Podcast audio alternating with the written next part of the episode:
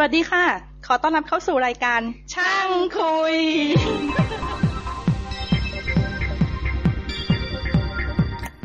สวัสดีครับ ขอต้อนรับเข้าสู่รายการช่างคุยตอนที่ 58 นะครับ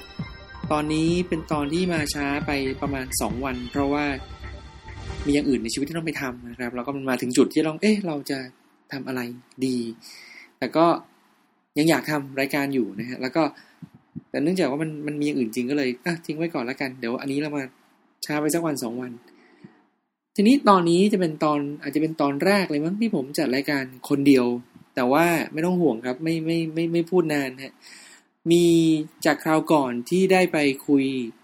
กับเพื่อนๆ ในกลุ่มกันว่า เออเนี่ยเราไปดู justice online แล้วก็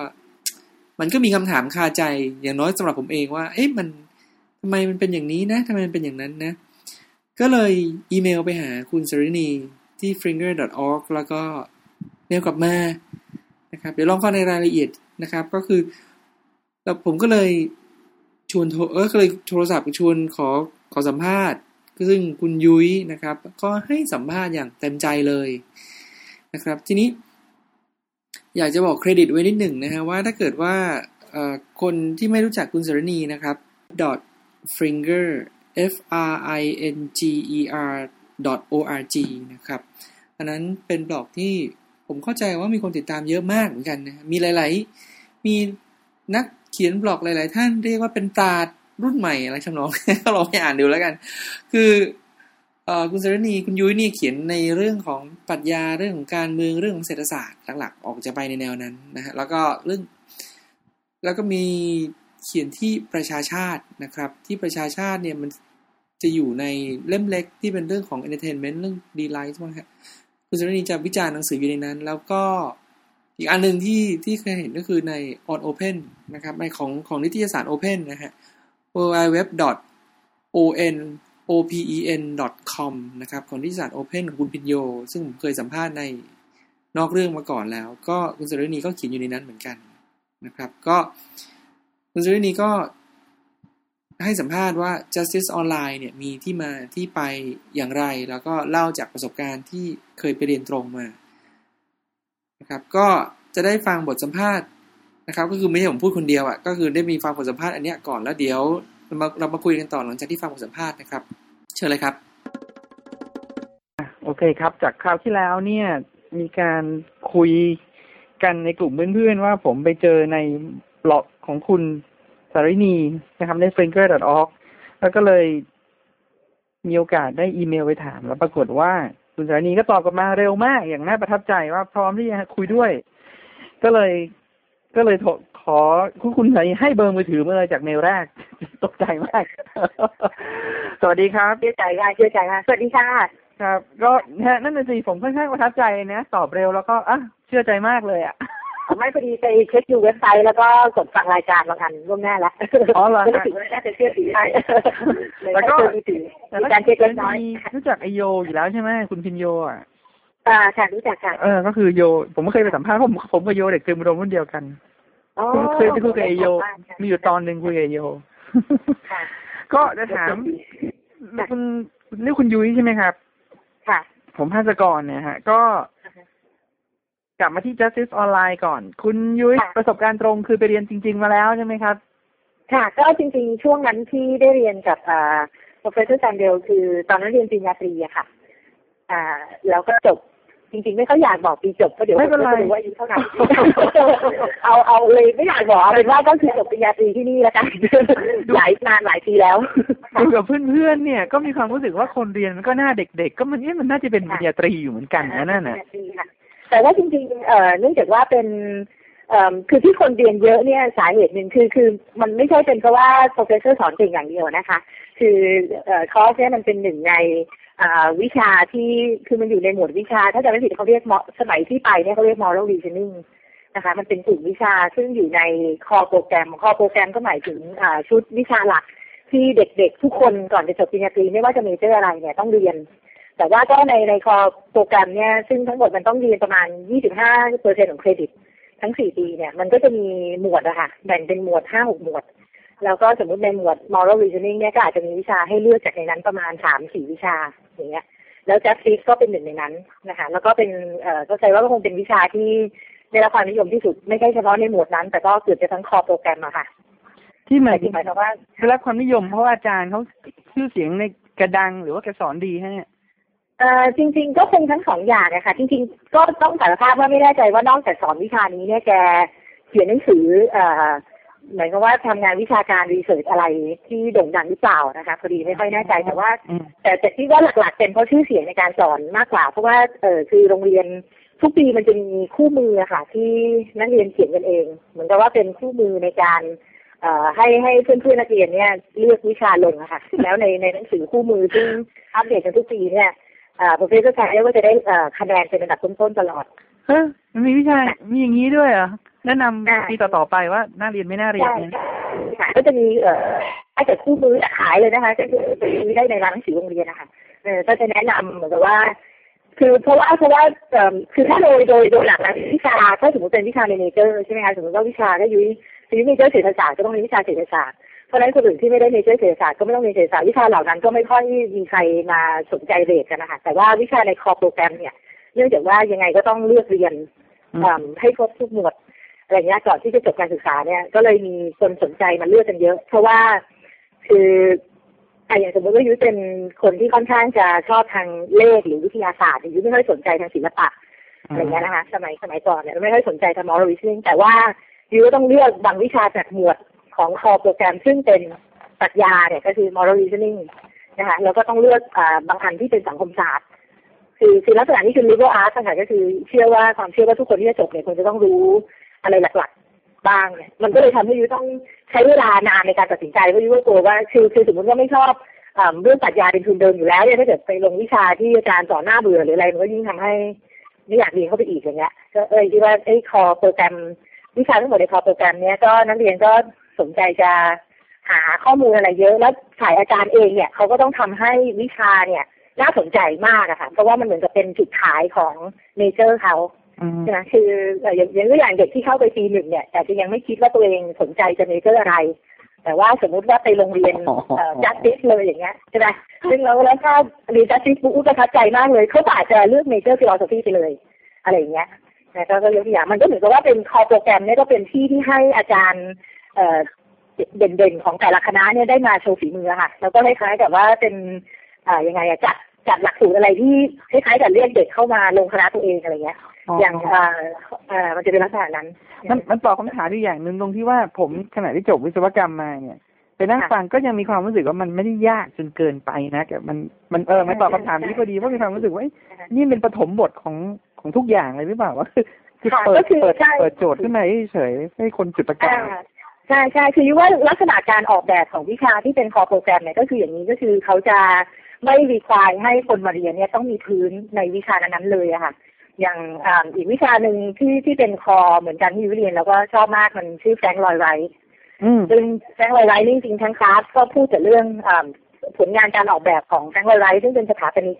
อ่าที่มีชื่อเสียงมากของอเมริกาอืมเพราะฉะนั้นคนที่ไม่มีพื้นเลยทางด้านวาดรูป วาดรูปไม่เป็นเลย ก็ไม่จำเป็นต้องวาดรูปเป็น เพราะว่าจริงๆเอ่ออันนี้ก็ไม่ได้เอ่อสอนให้วาดรูป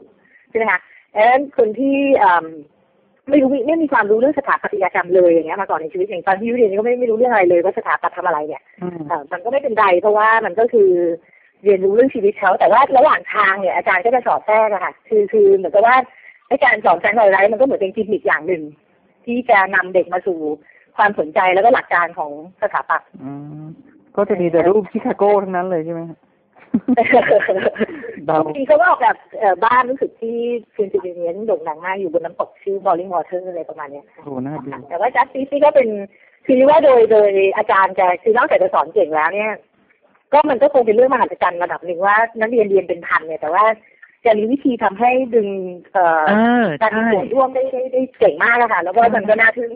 เฮ้ยมันไม่น่าที่งงมากคือมันเหมือนกับว่ามีคนเตรียมไมโครโฟนเนี่ยคือมันยกมือปุ๊บแล้วเฮ้ยไมโครโฟนไปอยู่ตรงนั้นเร็วจังว่าอ่าจะจะมีคนจะมีคนคอยแบบว่าลูกลูกมือเหมือนกับว่าเด็กเอ่อนักเรียนที่เป็นผู้ช่วยเนี่ย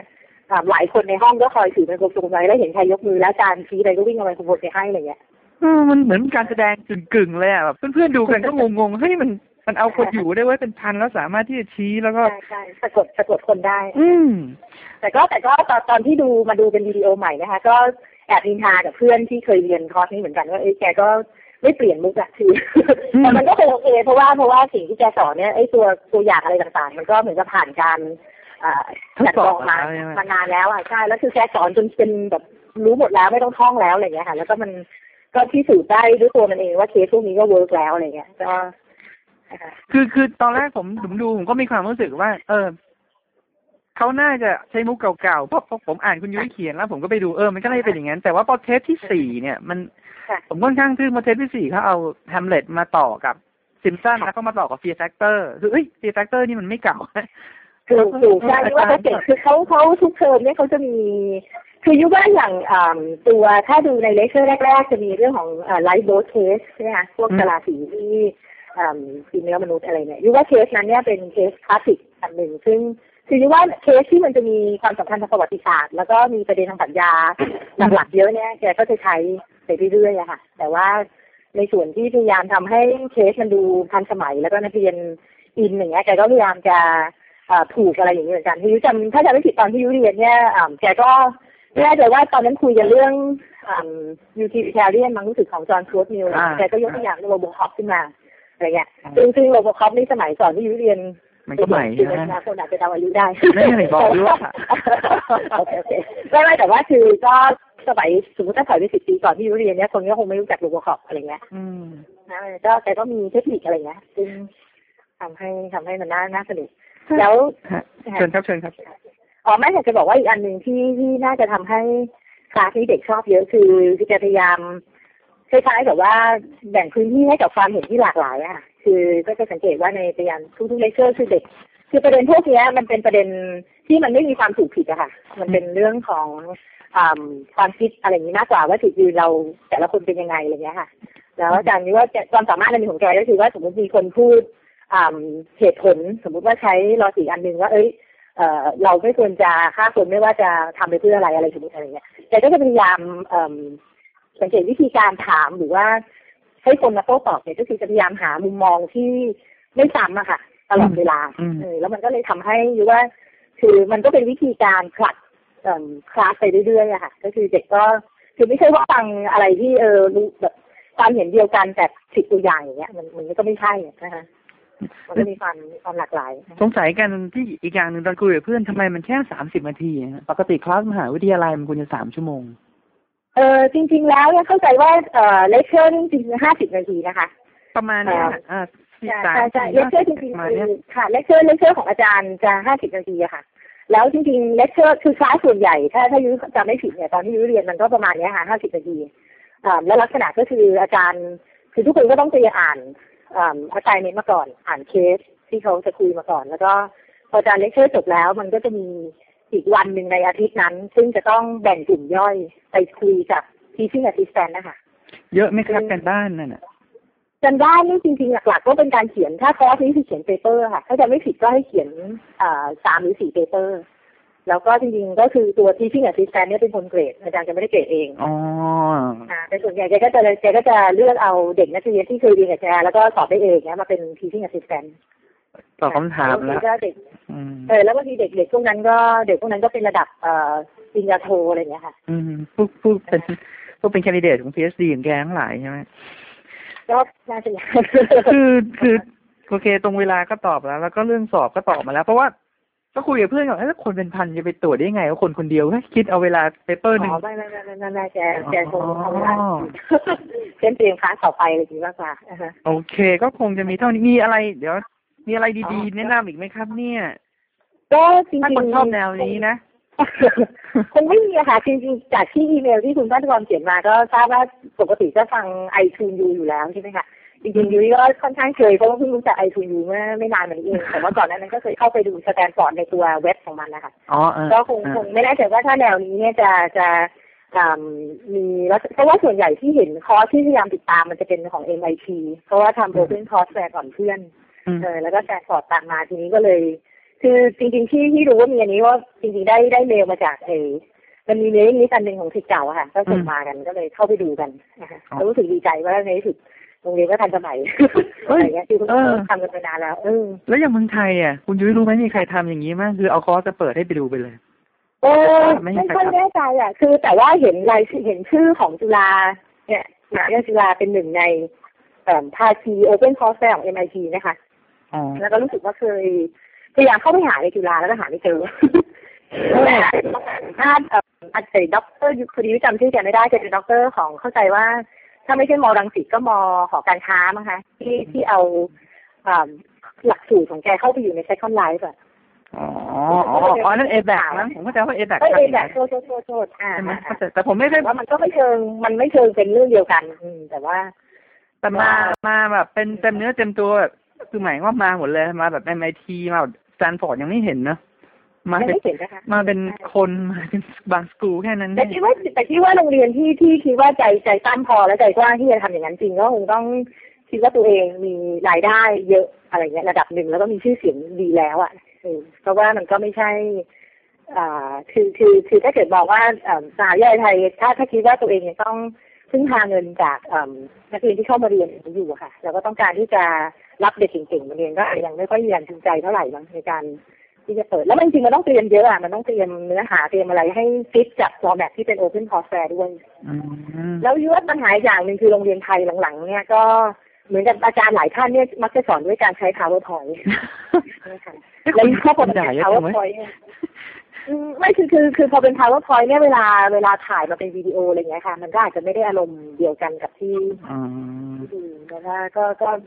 ก็คืออาจจะต้องเป็นอีกแนวหนึ่งก็คืออัพโหลด PowerPoint ให้คนอ่านไปเลย ซึ่งก็คนละคนละมุมอืมอะไรอืเงี้ยมนะคะก็ก็คงเท่านี้แต่จริงๆมีอีกอันหนึ่งที่ผมอืมที่คุณยูรู้จัก TED อยู่แล้วใช่ไหม TED TED.com อ่ารู้จักค่ะเทสทอล์กนะคะเอออันนี้ก็โอเคก็ไปนะฟังผมว่าอันนี้ก็โอเคแต่ว่าอันนั้นมันไม่ใช่มันไม่ใช่คอร์สมันไม่ใช่เออคนร้ายนั่นแหละมันเป็นคือเทสนี่มันเป็นรางวัล ซึ่งเขาก็ให้กันทุกปีแล้วเขาก็จะเชิญคนที่เข้ารอบสุดท้ายเข้าใจว่ามาพูด ใครก็ไม่รู้แต่แบบเออมันก็มันก็แปลกดีอะแปลกมากๆบางคนก็แบบตายแต่ว่าแต่ว่าเป็นเพราะว่าแต่ละคนก็ก็สุดยอดทั้งนั้นนะคะแล้วก็เวลาให้รางวัลนี้ก็ คนที่มาพูดก็เตรียมตัวมาดีมากอะแล้วก็อืมพูดดีพูดเก่งอะพรีเซนต์เก่งอะเออก็ชอบยูก็ชอบฟังเหมือนกันจริงๆหลายๆคนที่ฟังหรือว่าไปเขียนเป็นคอลัมน์อะไรเงี้ยค่ะอืมอืมที่จริงแต่ก็ถ้าอย่างคุณไม่ยุ้ยไม่ไม่ไม่รู้จักนะว่าว่ามีอะไรดีอย่างเก่งเพราะว่าคุณพัชกรรู้จักดีอยู่ไม่ไม่ไม่หรอกไม่หรอกผมผมไม่ไม่ขนาดแต่จริงๆถ้าถ้าพูดเก่งขนาดนี้น่าจะทำรายการนะเนี่ย มันเป็นไหมคะยุ้ยนี่แหละค่ะอ๋อไม่มีแต่คนบอกว่าพูดเร็วเกินที่เราเรียนอ๋มาอมันเป็นนิสัยคนน่ะ ผมเคยฟังคุณภาพชนสรานนท์สไตล์อย่างเงี้ยเหรอคะเร็วๆเคยฟังไหมฮะไม่เคยฟังพี่ติเคยเคยจะอ่านหนังสือแกเออ ผมเคยมีเทปของพี่ตุ้มสรกลซึ่งเคยจัดด้วยกันแล้วพี่ตุ้มเอาเทปที่สมัยพี่ตุ้มคุยกับคุณประภาสชนสรานนท์มาให้ แล้วก็ก็ฟังแล้วเออคุณประภาสที่เป็นพวกแบบจันใช่ไหมเอออืมพี่พี่ค่ะคุณภาพที่เป็นประเภทแบบว่าหัวไปก่อนปากอะ คือคือแกจะพูดเร็วมากเพราะว่าแกคิดไปถึงนู่นสไตล์คล้ายๆกันเลย คุณยุ้ยน่าจะลองจัดดูเหรอคะนี่ว่าป่ายอยากจะไปก่อนทุกสิ่งทุกอย่างอยากจะมีตอนนี้ฟุ้งซ่านได้อาจจะต้องต้องรอให้มีเวลาไปคิดเรื่องอื่นถ้าสนใจ เพราะว่าจริงๆหลาย ๆ เล่มที่คุณยุ้ยแนะนำผมก็ชอบอ่านแหละอ๋อค่ะยิ่งยิ่ง The Long Tail เนี่ยแบบ ผมโอ้โหแบบอ๋อ The- หลังจากหลังจากอือฮึหลังจาก The Tipping Point ก็มี The Long Tail ที่ผมมีความรู้สึกว่ามัน โอ้โห ทำให้ผมฟุ้งซ่านไปเยอะเลยอ่าอ่าใช่จริงๆแล้วเรื่องเรื่องแนวเนี้ยมันมียังมีคนไทยเขียนถึงน้อยมากก็อยากจะให้มีคนไทยเขียนถึงเพราะมันเป็นมันเป็น economic แบบใหม่อะซึ่งอืมซึ่งมันก็มีกฎของมันเองพอสมควรพวกเนี้ยเรื่องอย่างเงี้ยมันเรียกว่า network economic อะไรเงี้ย อืมอืมใช่สนุกใช่มากจริงๆน่าจะมีคนสนใจเรียนแล้วก็คุยอะไรเงี้ยค่ะ เพราะว่า มันใช่มันไม่ไม่น่าเบื่อเลยอะเออโอเคก็คุณยุ้ยเดี๋ยวคุณยุ้ยอย่าเพิ่งวางค่ะหูนะแต่เดี๋ยวสำหรับเทปนี้อ๋อเท่านี้ค่ะแล้วก็ขอขอบคุณอ๋อคุณค่ะยุ้ยแทนผู้ฟังด้วยอ๋อค่ะ ขอบคุณมากค่ะยินดีที่ขอบคุณที่ให้โอกาสแล้วก็ทำให้รู้ว่ามีพอดแคสต์ดีๆในเมืองไทยด้วยเพราะว่าถ้าไม่ได้อีเมลก็คงไม่รู้ ขอบคุณมากครับ เดี๋ยวสำหรับเทปนี้แค่นี้คุณยุ้ยอยู่ต่อกันแป๊บนึงนะครับ โอเคค่ะขอบคุณค่ะสวัสดีครับ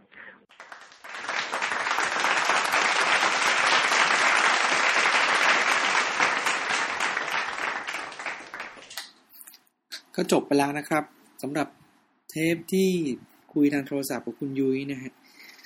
ก็สำหรับผมก็กระจ่างขึ้นเยอะแล้วก็ทึ่งอะคือจริง ๆก็อ่านบทเขียนได้อ่านตามบทความมาสักพักนึงแล้วแหละอย่างน้อยคนที่แนะนำให้ผมรู้จักก็กลับไปที่เดิมคือน้องเบน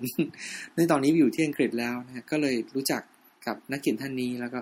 เออ มีบทความนี้ที่สะกิดใจจนอยากคุยด้วยนะครับหวังว่าคงสนุกนะฮะ แล้วก็ ท้ายนี้อยากแนะนำอีกบล็อกหนึ่งเทปนี้คงสั้นหน่อยก็คงมีแค่นี้นะครับ แล้วแต่ว่าก่อนก่อนจะก่อนจะหมดเทปนี้ไปอยากจะแนะนำไปเจอบล็อกอีกอันหนึ่งซึ่ง มันมันก็เป็นการถ่ายทอดประสบการณ์ที่น่าสนใจอีกอันหนึ่งนะครับบล็อกอันนี้เนี่ยเป็นของนายตำรวจท่านหนึ่งนะครับ ท่านชื่อว่าพลตำรวจตรีอังกูลอาทรพไทยนะครับ ลองไปดูที่บล็อกนะฮะท่านเป็นในตำรวจที่เกษียณอายุราชการแล้วนะครับสะกด a n g k u l 007 wordpress com นะครับที่รู้จักอันนี้เพราะว่าพอเราใช้ WordPress เนี่ยมันก็จะมีในหน้าแดชบอร์ดว่าท็อปโพสต์ของวันนี้มีใครบ้าง ก็มาเห็นชื่อบล็อกของอันนี้ที่เป็นภาษาไทยว่ารู้ไว้ไม่ตายโหง ก็เลยทำไมตั้งชื่ออย่างนี้ ก็เลยไปดูก็ปรากฏว่าอ๋อเป็นในตำรวจท่านนี้นี่เองนะเออผมถ้าถ้าคนอ่านหนังสือพิมพ์ บ่อยๆหนังสือพิมพ์ข่าวในแง่ของข่าวอาชญากรรม ผมว่าชื่อนามสกุลนี้เคยได้ยินนะแล้วก็ลูกชายของท่านเองก็เป็นนักเขียนเหมือนกันเป็นคอลัมนิสต์เหมือนกันในในประชาชาติในแง่ของดนตรีวิจารณ์ดนตรีนะครับ กลับมาที่ที่ที่ของอังกูล007 wordpress com ก่อน คือ เป็นเป็นบล็อกที่ติดเรทพอสมควรนะครับ เพราะว่าเป็นเรื่องของข่าวอาชญากรรมนะท่านก็เอาประสบการณ์สมัยที่ท่านเป็นนายตำรวจเนี่ยมาถ่ายทอดแล้วก็เป็นข้อคิดเตือนใจนะครับ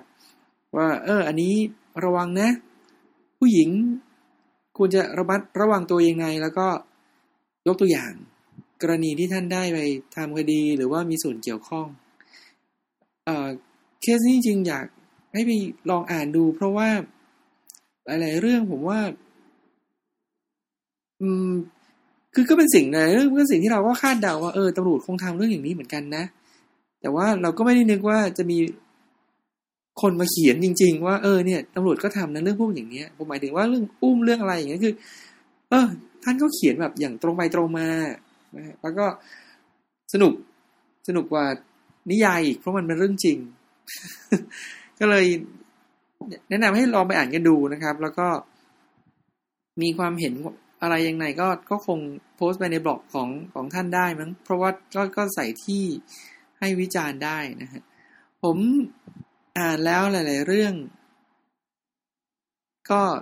สนุกสนานเพลิดเพลินดีอะถ้าจะว่าไปแล้วก็ เป็นบทเรียนสอนใจสำหรับหลาย ๆ คน เรื่องการไว้ใจคนเรื่องของอะไรจะมีอะไร ที่เรามักจะมองข้ามนะครับ ก็ลองไปดูฮะก็สำหรับเทปนี้ก็คงมีเท่านี้นะครับ ก็คือขอขอบคุณคุณยุ้ยมากที่ให้ให้บทสัมภาษณ์นะครับ แล้วก็ขอขอบคุณท่านพลตำรวจตรีอังคูลเหมือนกันเพราะผมว่าท่านก็ให้แมทเทียลให้เราได้อ่านเปิดรูปตายอีกแบบหนึ่งนะครับ ก็เจอกันอาทิตย์หน้านะฮะแล้วก็เพื่อนๆผมกลับมากันละ แล้วก็ ผมก็ยังนึกไม่ออกเหมือนกันว่าวันจันทร์หน้าจะเป็นเรื่องอะไร แล้วเจอกันละกันครับ แล้วก็มีอะไรก็ช่วยมาโพสใน เว็บบอร์ดด้วยละกันฮะสำหรับเทปนี้ ขอบคุณมากครับผม สวัสดีครับ สวัสดีครับ ผมไทยครับเอ้ครับ ผมทันครับ ขอต้อนรับสู่ไทยทันคอร์ดไทยชนคอร์ดครับ อยู่ในเมืองอูเกตครับ ขอดูข้อมูลเพิ่มเติมไทยทันคอร์ด com t a i t a n c o u r t com สวัสดีครับ สวัสดีครับ